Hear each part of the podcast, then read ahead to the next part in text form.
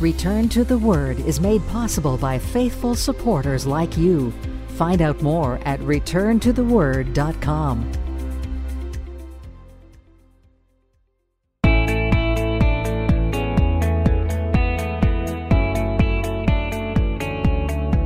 Welcome to another edition of Return to the Word Radio with Bible teacher Mark Fontecchio.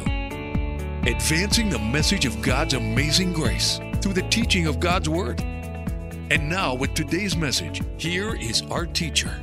I don't know about you, but I love a good road trip. Anybody like a good road trip? I took Wednesday off this week and we took a road trip. We took a road trip up to Denali National Park. They had it open up to mile number 30, and then we went for a 10 mile hike at the end. And it was a beautiful day. We saw a lot of wildlife, we saw lynx. That was pretty funny, actually. We were standing on a bridge, and Angie kept screaming to me, There's something wild coming, wild animal, wild animal. And, and, uh, Without my glasses, I didn't really see what the fuss was, but we saw quite a few bears moving around. But you know, whenever you go on a road trip, I am one of those guys who likes to check out all the signs. I like to read signs, especially signs on churches as you drive on down the road. Now, if you're a pastor and you know your theology, some of the signs that you see on church signs are absolutely boring. They're so boring. I mean, Christians should be ashamed.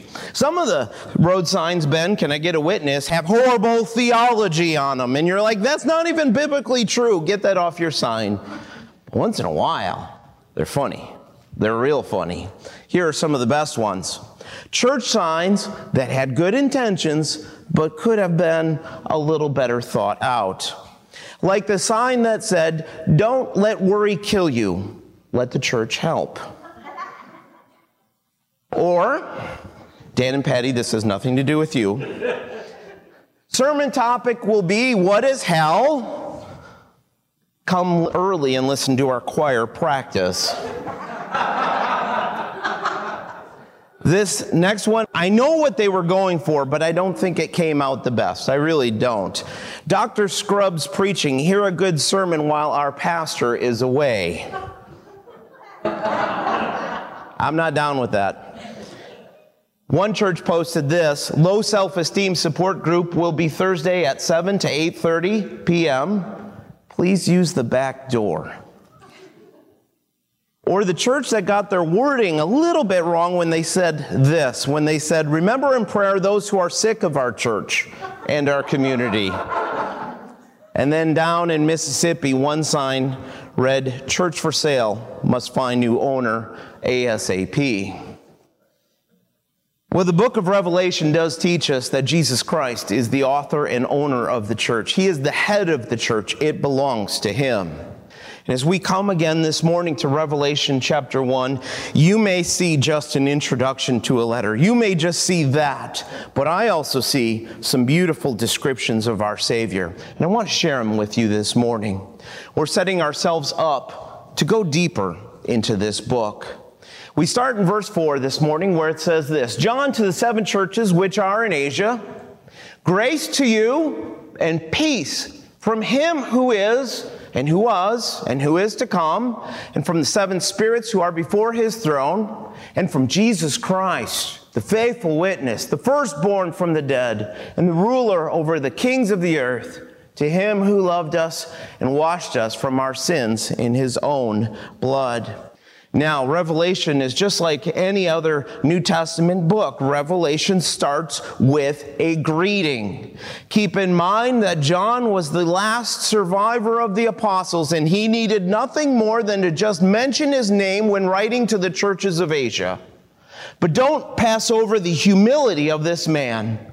This was an apostle of Jesus Christ. This was a man who walked with Jesus Christ. He talked with Jesus Christ. This was a man who leaned upon the chest of the Savior. This was a man that was chosen by God to record the book of Revelation. But yet, this man of humility felt content to just identify himself back in verse 1 as a servant of God. And when we see in verse 4 that this was written to the churches, to the seven churches in Asia, we need to remember that this is not the Asia that we think of today in the news. This is the Roman province of Asia of the first century. John was writing the entire book of Revelation for the benefit of the local church.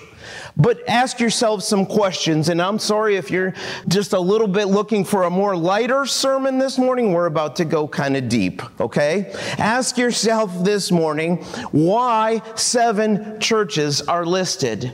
And if John was led by God to list seven churches, why does he specifically mention the churches that he does? There has to be a reason. This is the Word of God. Because there were other churches close by in that day that could have been listed. And the answer is that John knew these churches. He knew these churches. Keep in mind, at the time of writing this, he was on the island of Patmos. This island was just off the coast of the mainland of the province of Asia. And from what we can tell is that John left Jerusalem in the late 60s of the first century when the Jews were rebelling against Rome. And from there, he headed off. He headed to Asia where he had a great, fantastic ministry and impact on the churches there. We have documents. We have documents from the first century that show this Roman province was where John spent the last years of his life. But when asking this question, why these seven churches? Why? I also think we need to remember that God is ultimately the author of this book. God is the author. And God knew that the strengths and the weaknesses of these particular seven churches were going to be seen again and again and again in many different churches as history unfolded. The words recorded to these specific churches of the first century would be used for the edification of the saints as the church continued from one generation to the next, to the next, to the next, and to the next. God chose these seven churches because He wanted Christians, you and I, all throughout the age, the church age, to learn these lessons. So here we go. Let's think of this statement here. Grace to you and peace from Him. Now, we would think nothing of this statement if this was just another one of the New Testament epistles, if this was any other book in the New Testament. But this book is, for the most part, all about the judgment of God upon the lost. But yet, God begins the message of this book with the words grace and peace for those who are in Jesus Christ. This book is an amazing book. It deals with bloodshed. It deals with war. It speaks of carnage and conflict, persecutions like nothing that this world has ever seen. This book speaks of war in heaven and on earth. But yet God begins this book with the message of peace. And the reason, the very reason that we see this message of grace and peace is because this describes the inner life of the person reconciled to God despite all the conditions of this world that surround us. Keep in mind what we said in our last study during this time within the Roman Empire. There was severe, severe persecution of the saints. For the first time, this persecution against Christians was taking place all at once, all throughout the Roman Empire. And the message from John was that the churches should rest in the grace and peace of God in difficult times. I hope you hear that message because I believe that if John was standing here today, he would tell us the exact same message. Difficult things are happening in our time, in our day, but we are to continue as Christians to rest in the grace and peace of our God. Look again at the rest of verse 4 and 5. I believe that what we have here, if you work this through, is a beautiful description in these two verses of the triune God. Verse 5 is the easy part.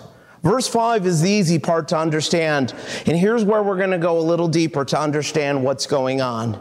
Verse 5 is an obvious reference to the Lord Jesus Christ. But first, let's take a look at this statement in verse 4, where it says, From him who is, and who was, and who is to come. Now, this would be a reference to God the Father. And the reason that we come to this conclusion is because verse 5 is a reference to Christ. And we're going to see in a minute that the seven spirits is a reference to God the Spirit. And so by process of elimination, we can do the math. This would be a reference to God the Father. And notice the idea that God the Father is outside of time. He's always existed. He's always been. God has always existed. And in this case, the idea of the wording, who is to come, is not really so much a reference to God coming again, but it's more about the idea that God the Father will always be. God will always exist. God will always be. That's where you take your confidence in. Now, when we come to this phrase, and from the seven spirits who are before his throne, I want you to understand that there's two main schools of thought out there about this. One school of thought is that this is a reference to angels. The other school of thought is that this is a reference to the Holy Spirit. And I want to show you guys how we can work through this, how we all can understand the book of Revelation. So, on the side where people say that this is about angels, it's often said that this seems to refer to seven created beings who are before the throne of God. Therefore, they say, why would the Spirit of God be in a position of submission to God? But if we look at this phrase, there's nothing that would indicate that the seven spirits are worshiping God the Father. And there is one main reason in the wording of verse 4 that makes me believe that this cannot be a simple reference to angels. Back up again a little bit in the verse and just read it with me again. It says, Grace to you and peace from him who is and who was and who is to come, and from the seven spirits who are before his throne. Grace and peace would not come through the angels, but grace and peace would absolutely come through the Holy Spirit of God. Do you see that? Angels are not the source of God's grace. Angels are not the source of God's peace. And it would be hard for me to imagine that in this message of grace and peace to the churches, there would be angels on the same footing as that of God the Father and God the Son. So, the very next question that we have to ask is this If the seven spirits who are before his throne, if this is a reference to the Spirit of God, then why, why the number seven? Why is the Spirit of God referred to this way? And I think the best explanation is found over in Zechariah chapter 4. You need to understand Zechariah if you're going to understand Revelation chapter 1. Verses 2 and 10 of Zechariah 4 both speak of seven lamps that are the eyes of the Lord, which scan to and fro throughout the earth. And there are parallels between the passage in Zechariah 4 and the wording in Revelation. Especially the latter part of Revelation 5 6, which is speaking of the Holy Spirit. And it says this it says, which are the seven spirits of God sent out into all the earth. And Zechariah 4 also teaches that the work of the Lord would be accomplished how? Not by might nor by power, but by my spirit, says the Lord of hosts. So here's the bottom line. Here's what I'm getting at. Zechariah 4, in Zechariah 4, the Holy Spirit is clearly represented as a lampstand with seven lamps, also known as a menorah. And if you skip ahead to Revelation 4, the second half of verse 5 records this. It says, Seven lamps of fire were burning before the throne, which are the seven spirits of God. So just follow the line of thinking. Both in Zechariah 4 and in Revelation 4, they speak of seven lamps burning. Zechariah 4 tells us that the seven lamps is a reference to the Spirit of God.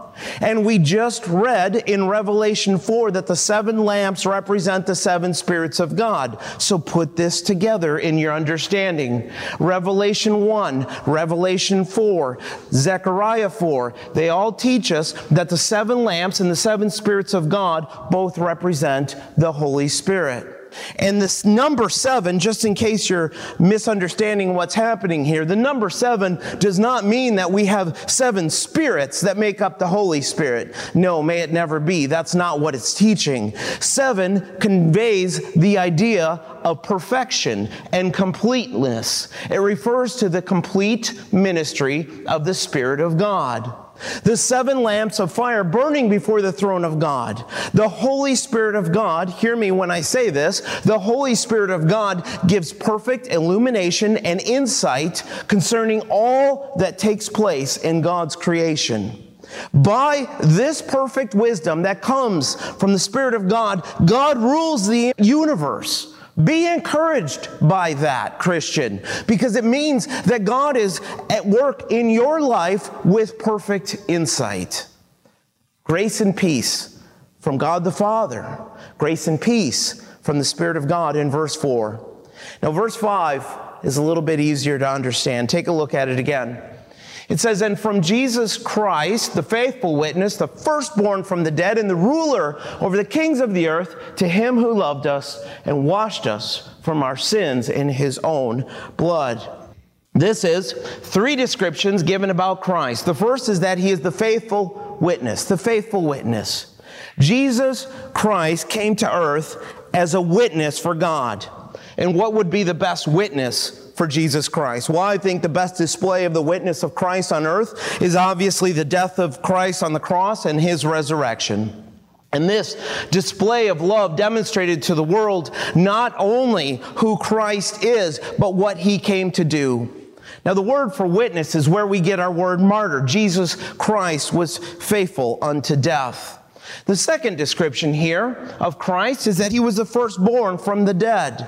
This is an obvious reference to the resurrection of Jesus Christ. Because of his faithful witness, the Savior suffered at the hands of men, but he was vindicated in the resurrection. And the simple point here is that the resurrection is the pattern for what God will do for the redeemed, for the born again believers in Jesus Christ. And notice the wording of this phrase, firstborn from the dead or out of the dead. And the idea is that of all of all those who died, Christ is the first to be raised out of it. If in your mind you are thinking of the different people that Christ himself raised from the dead in his ministry, remember, he restored these people to life, but only life on earth because they still face death once again. Jesus Christ is the firstborn from the dead. It's a little bit like the father and son driving past a cemetery together. And as they drove past a large pile of dirt from a grave that had been just dug out, the little five year old pointed and said to his dad, He said, Look, dad, one escaped, one got out. That's what we should think of. That's what we should think of every time we go past a graveyard. Remind yourself of the one that got out.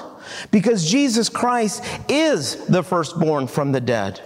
And that's the very reason that we can have hope. That's the reason we can have hope. Because his resurrection gives us in Christ that same hope, that same promise of escaping death, eternal separation from God. The words of Christ from John 14, 19, where Christ had said this, Because I live, you will live also. Because I live, you will live also. Amen. We have this hope because Jesus is the firstborn from the dead. Now, this third statement about Christ of verse 5 is that he is the ruler of the kings of the earth. The threefold description of Jesus Christ in Revelation echoes the words of Psalm 89. Now, Psalm 89 speaks of the faithful witness. And then verse 27 of that psalm reads like this. It should remind you of Revelation. It says, Also, I will make him my firstborn, the highest of the kings of the earth. Certainly, Jesus Christ is ruler over the kings of the earth right now, but this will be one day demonstrated even more when the King of Kings and the Lord of Lords establishes his kingdom once and for all on earth. Take another look at the last part of verse 5 and verse 6. Says, To him who loved us. Can you see John just breaking out in a word of praise? To him who loved us and washed us from our sins in his own blood and has made us kings and priests to his God and Father. To him be glory and dominion forever and ever. Amen. John had just written about the triune God and the glorious work of Jesus Christ through the death and resurrection. And now John just opens up and gives words of praise to the great work of Christ in our lives. These words should be the cry of the heart for the redeemed of every age because we serve a Savior who has never stopped loving us. And the very first evidence of this love from John is that he washed us from our sins in his own blood. This is regeneration. This is the cleansing from sins. The cost, the very cost for Jesus Christ to redeem us, the cost for Christ to cleanse us was His blood. It cost Him deeply. In order for us to be reconciled to a holy God, the perfect mediator, the God man, Jesus Christ, had to lay down His life for us. And with the start of verse 6, most of your translations read just as the New King James does, and has made us kings and priests to his God and Father. But there should be a footnote in your Bible somewhere that the word kings would be better translated a kingdom. This should read as it does here. To him who loved us and washed us from our sins in his own blood and has made us a kingdom and priest to his God and Father. To him be glory and dominion forever and ever. Amen. Now, it is at this very point that I think we need to keep in mind the background of the book of Revelation. This was written when Christians all throughout the Roman Empire were suffering for their faith in Jesus Christ. And I think there's a very good possibility that this was intended to be a reminder to the first century Christians that even though they were the despised people of the Roman Empire, in Christ, they were a people with a great future and a great hope resting in Christ telling us as Christians that the kingdoms that we have now, they should not be our constant focus because we should look forward to the coming kingdom of Christ. And the statement that we are priests to his God and Father demonstrates that as citizens of the kingdom of God, we have access to God. You have access to God. You don't have to go through me or any other man. Praise God. We serve God as priests. This is another one of these beautiful passages from Scripture which upholds the doctrine of the priesthood of believers, and it's an important doctrine. And Peter tells us about this, speaking to the church when he says in 1 Peter chapter 2, verse 9, what does he say? He says, But you, He's talking to Christians. You are a chosen generation, a royal priesthood, a holy nation, his own special people, that you may proclaim the praises of him who called you out of darkness into his marvelous light. You see, the sacrifice of Christ has set us apart in him to serve as royal priests to God. But notice the careful warning in Revelation that Christ has made us priests to his God. What is this saying? His God and Father. Isn't that peculiar? It is peculiar because it refers to something important. It's referring to the two sided nature of Christ. Fall in love with the beautiful details of the Word of God. According to the human nature of Christ, according to the humanity of Christ, God is his God but according to his deity, according to his nature as God, God is his Father. And to the Lord Jesus Christ, John testifies, be glory and dominion forever and ever. Amen. Glory belongs to Jesus Christ forever and ever, and dominion, meaning power, strength, it belongs to Christ. And John testifies, Amen, or literally, so be it. Meaning that John John, as an apostle, is expressing his heartfelt conviction and agreement of these words of praise about the Savior. And then take a look at verses 7 and 8, where it says, Behold, he's coming with clouds, and every eye will see him, even they who pierced him, and all the tribes of the earth will mourn because of him. Even so, amen. I am the Alpha and the Omega, the beginning and the end, says the Lord, who is and who was and who is to come, the Almighty.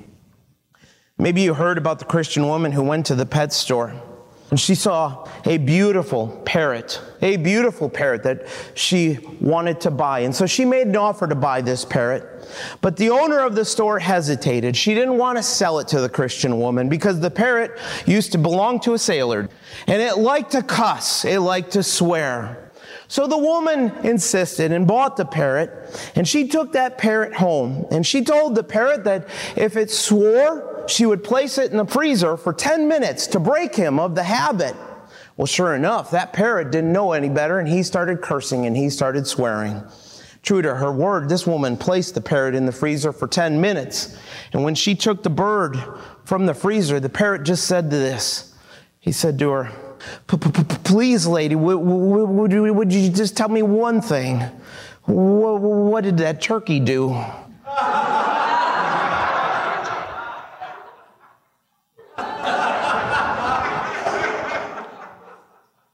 I've been waiting to sneak that into a sermon for a month. I don't even know how well it fits in the message, but I've been waiting.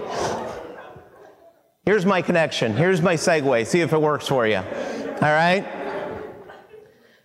Can I just say that the day is coming when the tribes of the earth will find out exactly what they did? Everything up until verses 7 and 8 has been an introduction into this book. But with verse 7, we start getting at the real purpose of the words of Revelation. And as we try to understand these two verses, remember that in verse 7, it is John that is speaking, and in verse 8, who is it? It's God. So don't miss the importance of these verses. Verse 7 teaches us the theme of the entire book, the second coming of Jesus Christ. Now, this should bring to mind a lot of text from, from the Bible. It should bring to mind at least two different passages. Daniel 7:13 records, I was watching in the night visions, and behold, one like the Son of Man coming with the clouds of heaven. And the second passage is Zechariah again, this time Zechariah 12:10, where it says, Then they will look on me whom they pierced. Yes, they will mourn for him as one mourns for his only son, and grieve for him as one grieves for a firstborn. Now, what I find amazing, what I absolutely find amazing in this section of the Word of God is that roughly 65 years, approximately 65 years before this passage, the events of Mark 13 and Matthew 24 took place. So let's review.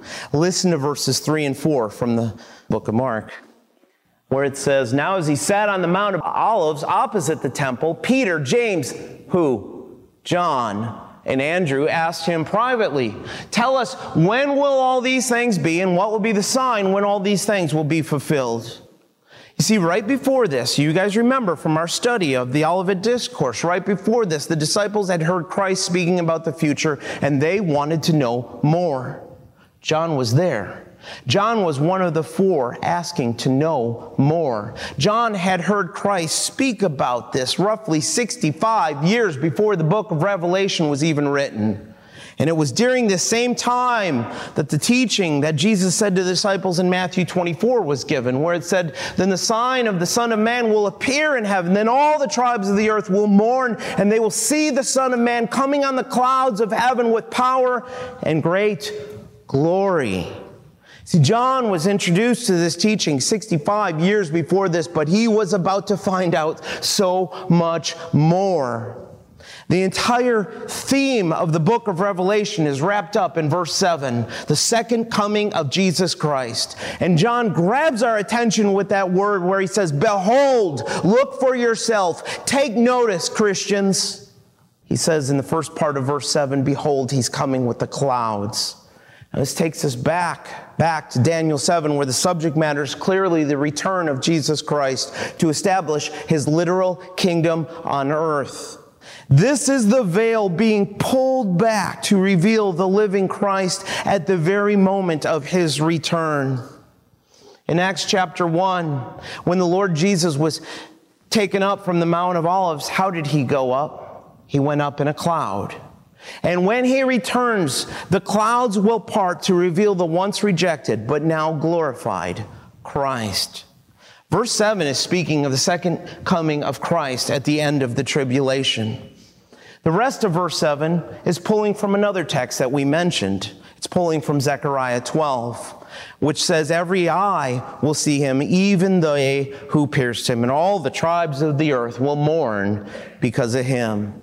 Now, the context, if you look at Zechariah 12 sometime, the context is the Lord restoring Jerusalem and the tribes of Israel turning to the Lord.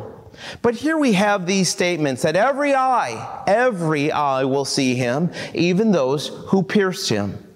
See, the people that survived the tribulation, they will all see the Christ, even those who pierced him, meaning even the Hebrew people, because the first time he came, they crucified their Savior. You remember in Matthew 27, Pilate was trying to set Jesus free.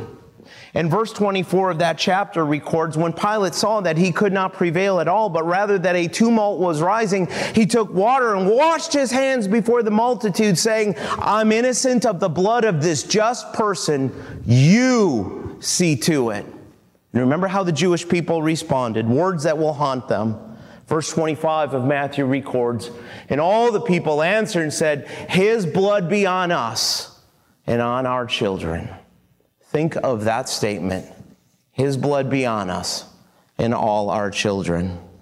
John writes of the time when the nation will be confronted by the one they pierced. And in chapter 19 of the Gospel of John, the Apostle John said that he witnessed the death of Jesus Christ on the cross. And the wording that he used there was the exact same wording that they pierced him. Now, something I think we need to keep in mind before we wrap up is that the scriptures that refer to the rapture of the church in the New Testament, passages such as John 14, 1 through 4, 1 Thessalonians 4, 13 through 18, 1 Corinthians 15, verses 50 through 58, in those passages, they give no indication at all that anyone other than the raptured saints in the church will see the Savior. They give no indication of that at all. This is why we know this is speaking of something different in Revelation. This is why we know that this is speaking of the second coming of Jesus Christ, because the people of the earth will look up and see him. Notice the wording in verse 7 every eye will see him. Christ will descend out of the sky at the end of the tribulation to destroy his enemies. All the people of the earth will be able to witness the return of Christ. This is the climax of the entire book, the unveiling of Jesus Christ. And notice the next statement in verse 7 all the tribes of the earth will mourn because of him. Now, when we look at Zechariah 12, it's clearly speaking of the remnant of Israel mourning at the second coming of Christ. But here, here, I want you to notice that the text clearly states the tribes of the earth, doesn't it? It says the tribes of the earth. This would be the sinful men and women of the world in despair over the judgment of Christ at his return. Because the judgments in the book of Revelation, they're going to affect the whole world. Certainly, Israel is the primary focus. It is the 70th week of Daniel for Israel, but the impact is going to be global. These are the tribes of the earth. And both Jews and Gentiles brought to faith during the tribulation will mourn at his return for how they had once lived and for how they had treated the Christ. And the lost are going to mourn because all of their arrogant denials of the sovereign creator will be confirmed and confronted by the return of Christ. The Church of Jesus Christ looks forward to the day when we are reunited with our Savior at the rapture. But for the men and women of the world who continue to rebel against him, the return of Christ at his second coming, it's going to be a time of despair as they realize that their judgment has come for those who have given their allegiance to the satanic forces of this world. The revelation of Jesus Christ will mean all hope is gone, judgment is coming, and the result will be mourning all around the globe. And notice how John ends verse 7. He says, Even so, amen. Now, we said just a few minutes ago that amen literally means so be it. And if you add to it the words even so, it's a way of testifying that what has just been prophesied is certain. It will absolutely come to pass. Let's read our last verse again, verse 8. I am the Alpha and the Omega, the beginning and the end, says the Lord, who is and who was and who is to come, the Almighty. If you're wondering to yourself why God is now speaking, The point is to remind us that the words of this book are the very words of God Himself. And what we need to recognize is that God is testifying that just as He does not change, His word will not change. Just as you can count on the Lord, you can count on the truth that these things will come to pass. The Alpha and Omega, the first and last letters of the Greek alphabet, written to Greek speaking churches. The Christians understood this was a reference to the first and the last, the beginning and the end. The expression stands for totality, that God has given us his message to mankind through Jesus Christ and through his written word. God is eternal. He is before time. He is outside of time. Almighty, it speaks of the sovereignty of God. It conveys the idea of the authority of the Creator himself. And God's declaration ends with a note of authority that this all powerful God, this sovereign God, will one day carry out what his servant John has predicted will come in the future judgment of man. In March of 1980, a very radical thing took place in the state of Washington, something that hadn't taken place in at least 123 years. It started when an earthquake of about 4.2 on the Richter scale, we wouldn't think much of that, would we, a 4.2? But an earthquake happened near Mount St. Helens. Forest rangers were notified of possible dangers that could happen, including the possibility of an eruption of Mount St. Helens. And so scientists came in, volcano scientists came, and they flew in from all over the world to assess and look at the explosive potential of the mountain. And they gave a terrifying report of impending destruction that would come. They warned all the residents to evacuate. And maybe you've heard this before, but living on that mountain was this man, a man named Harry. Harry had lived there for a long time with his 16 cats. I'm not sure why anyone would have 16 cats, but I digress. Harry bragged, listen to Harry's words. He said, Nobody knows more about this mountain than Harry, and it don't dare blow up on him.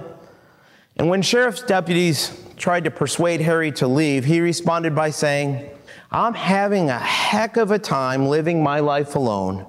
I'm king of all I survey, and I've got plenty of whiskey. I've got enough food for 15 years. I'm sitting high on the hog. I'm not going anywhere. But then it happened. May 18th of 1980, when it exploded, huge rocks, and when I say huge rocks, I mean huge rocks, were sent flying, landing miles and miles away huge trees were leveled, and 57 people were killed, including Harry and his whiskey. 250 homes, 47 bridges, and 185 miles of highway were destroyed. The warnings were over.